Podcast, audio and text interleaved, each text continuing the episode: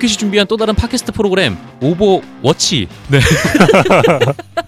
오보 업적으로 제목을 지었는데 댓글을 달아주신 분들 중에 네, 오보워치를 제안하신 분이 네 나도 혁명 동지님이 오보워치로 요새 이제 오버워치가 되게 인기 아닙니까? 네. 그래서 오보워치로 지었으면 좋겠다고.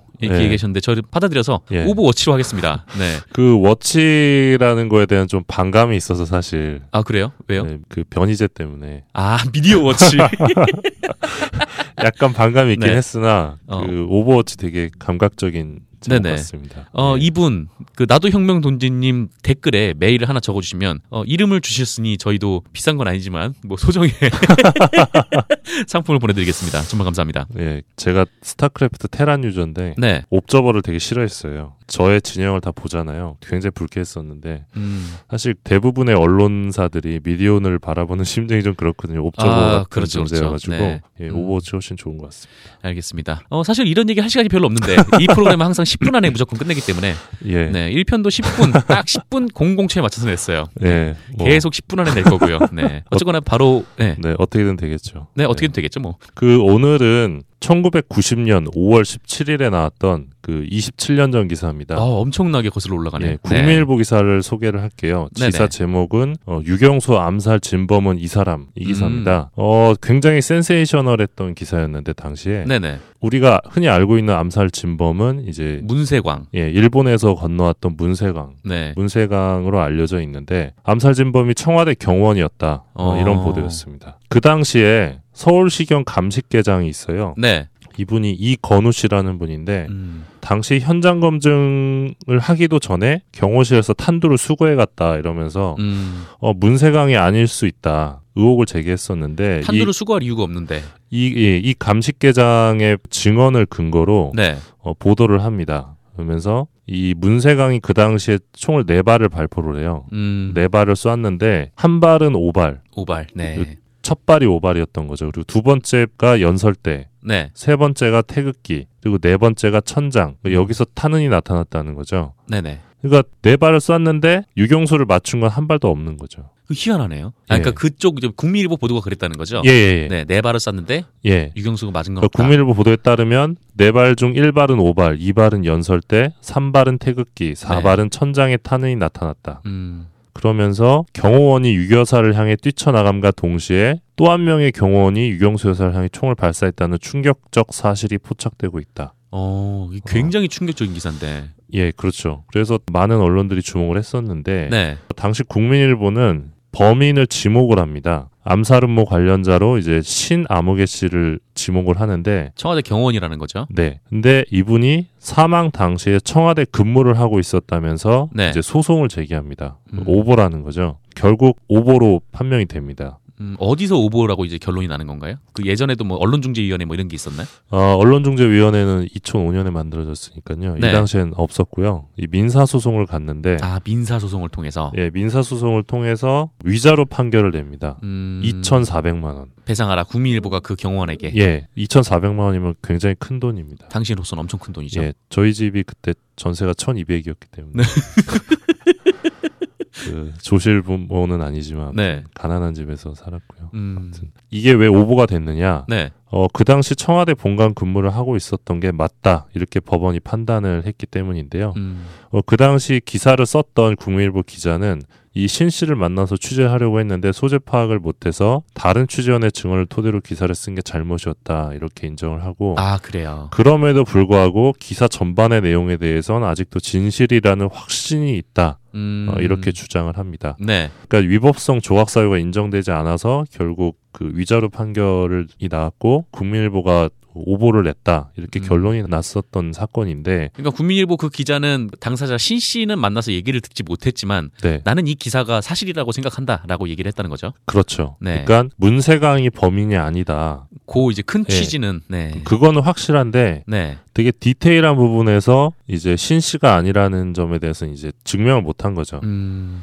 근데 이제 그건 디테일한 부분에서의 실수였고 네. 아, 물론 이제 범인을 이제 정확히 잡아내지 못한 부분은 뭐 적은 부분은 아니지만 그렇죠. 아무튼 기사의 어떤 주요 취지는 문세강이 범인이 아니다였습니다. 어, 근데 어쨌거나 이게 오보로 판명이 났어요. 예, 한 명이 났는데 네. 시간이 흘러서 이 국민일보의 당시 오보가 어, 오보가 아닐 수도 있다. 음. 뭐 그런 증거들이 계속 나왔습니다. 네네. 그 2005년에 SBS 그것이 알고 싶다 해서 네. 그 숭실대 소리공학 연구소 쪽에 의뢰를 합니다. 그래서 2005년에요. 예. 네.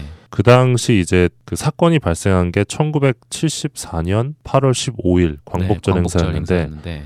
그 당시 녹화된 비디오와 총성이 녹음된 테이프를 사용을 해서 총소리를 분석을 합니다. 음. 총소리를 분석한 결과 이 유경수 여사는 문세광의 뒤- 왼쪽 뒤편에 있던 경호원이 문세광을 저지하기 위해 쏜 총알에 피격된 것이다. 어. 어, 이렇게 주장을 합니다. 그러니까 쉽게 말해서 문세광이 총을 쐈는데 예, 그러니까 유경수 여사 뒤에 있던 경호원이 이제 맞사격을 했는데 예, 거기에 맞았을 가능성이 있다. 아니요, 그러니까 문세광의 뒤쪽에 있던 경호원이 네. 문세광을 저지하기 위해서 쐈는데 그게 유경수 여사한테 총을 쐈다는 거죠. 어, 이거 잘 상황이 잘 이해가 안 가는데. 그러니까 경호원들이 여러 군데에 배치가 돼 있는데 그러니까, 그러니까 문세광 뒤에 있던 경호원이 총을 쐈는데 그게 유교사를 향해 쐈다는 거잖아요. 예, 예, 예, 맞습니다. 어, 근데 참고로 이 청와대 경호원들은 사격 실력이 굉장히 좋습니다. 어, 그렇겠죠. 근데 문세광을 못 맞추고 유경수 여사가 즉사를 할 수밖에 없었던 머리에 총이 맞, 맞거든요. 그러니까 문세관이 훨씬 가까운 거 아닙니까? 문세관 뒤에 있었으면은. 유교사는 더 멀고. 예. 참고로 문세광 같은 경우도 그 당시까지 사격 연습을 한 번도 해본 적이 없었다 이렇게 증언하기도 했는데, 네. 그러니까 문세광은 다들 아시겠지만 박정희를 죽이기 위해서 음, 김일성이 파견한 암살범이었다 이렇게 그 당시 정부가 발표를 했었는데, 그랬죠. 어 정작 문세광은 사격 실력이 형편없었고 음, 유경수는커녕 이제 사람을 맞추지도 못했죠. 네. 근데 문세광 뒤에 있던 경호원이 문세광은 못 맞추고 유경수를 맞춘 거죠. 그게 2005년 그것이 알고 싶다의 결론이었다는 거죠. 예, 예, 그렇게 나왔고요. 어, 그래서 이게 좀 의혹이 제기된다. 음. 어, 그러니까 문세광이 진범이 아니라는 어떤 과학적인 사실이 나온 거죠. 그렇죠. 그래서 이게 또 그 당시에 굉장히 좀 화제가 됐습니다. 그 당시 이제 총소리를 계산을 했는데 첫 번째 총소리를 0초로 계산할 때 네. 이 문세광이 처음 세 발을 발사할 때까지는 유경수 여사가 자리를 계속 지키면서 움직임이 없어요. 음, 근데 그 네 번째 총성 후 0.17초 뒤부터 이제 미동이 시작돼요. 총을 맞았으니까. 네. 그러면서 오른쪽으로 넘어지는데 이 네 번째 탄환 이게 이제 경호원이 쏜 총이다. 어, 어, 그런 거죠. 그래요. 네. 그래서 우측 머리에 맞고 그 자리에서 절명하셨습니다. 그럼 어쨌거나 국민일보의 그 취지는 오보라고 결론이 나왔지만 예. 오보가 아닐 수도 있다. 그렇죠. 그래서 오늘 방송의 취지는 네. 74년도 8월 15일 날 사고가 나고 이후 정부 발표를 그대로 받아쓴 그 당시 보도가 오히려 오보다 음, 그런 취지입니다. 그렇죠. 뭐 어디서 뭐 이렇게 진실을 알려는 노력 자체가 이제 없었던 거죠. 그때 뭐 박정희 정권 아래서 예, 그렇습니다. 그 당시 좀 주목할 게 있는데 저희 몇 분 남았나요? 한 1, 2분 빨리. 네. 어, 그 당시 주목할 게 뭐냐면 네. 1973년도에 네, 네. 김대중 납치 사건이 있었습니다. 아, 맞아요. 그리고 1972년에 유신이 선포되죠. 음, 굉장히 불리한 상황이었어요. 박정희 독재 정권에. 네. 여론상으로. 근데 아시겠지만 이 유경수 여사 피격 사건으로 완전히 뒤집습니다. 판을. 아, 그렇죠. 판을 뒤집어서 유신 체제를 공고히 하는데 사용을 음, 하죠. 이 사건을. 그래서 어떻게 보면 피격 사건의 가장 큰 피해자는 네. 남편 박정희이지만 가장 큰 수혜자도 남편 박정희였다. 그렇죠.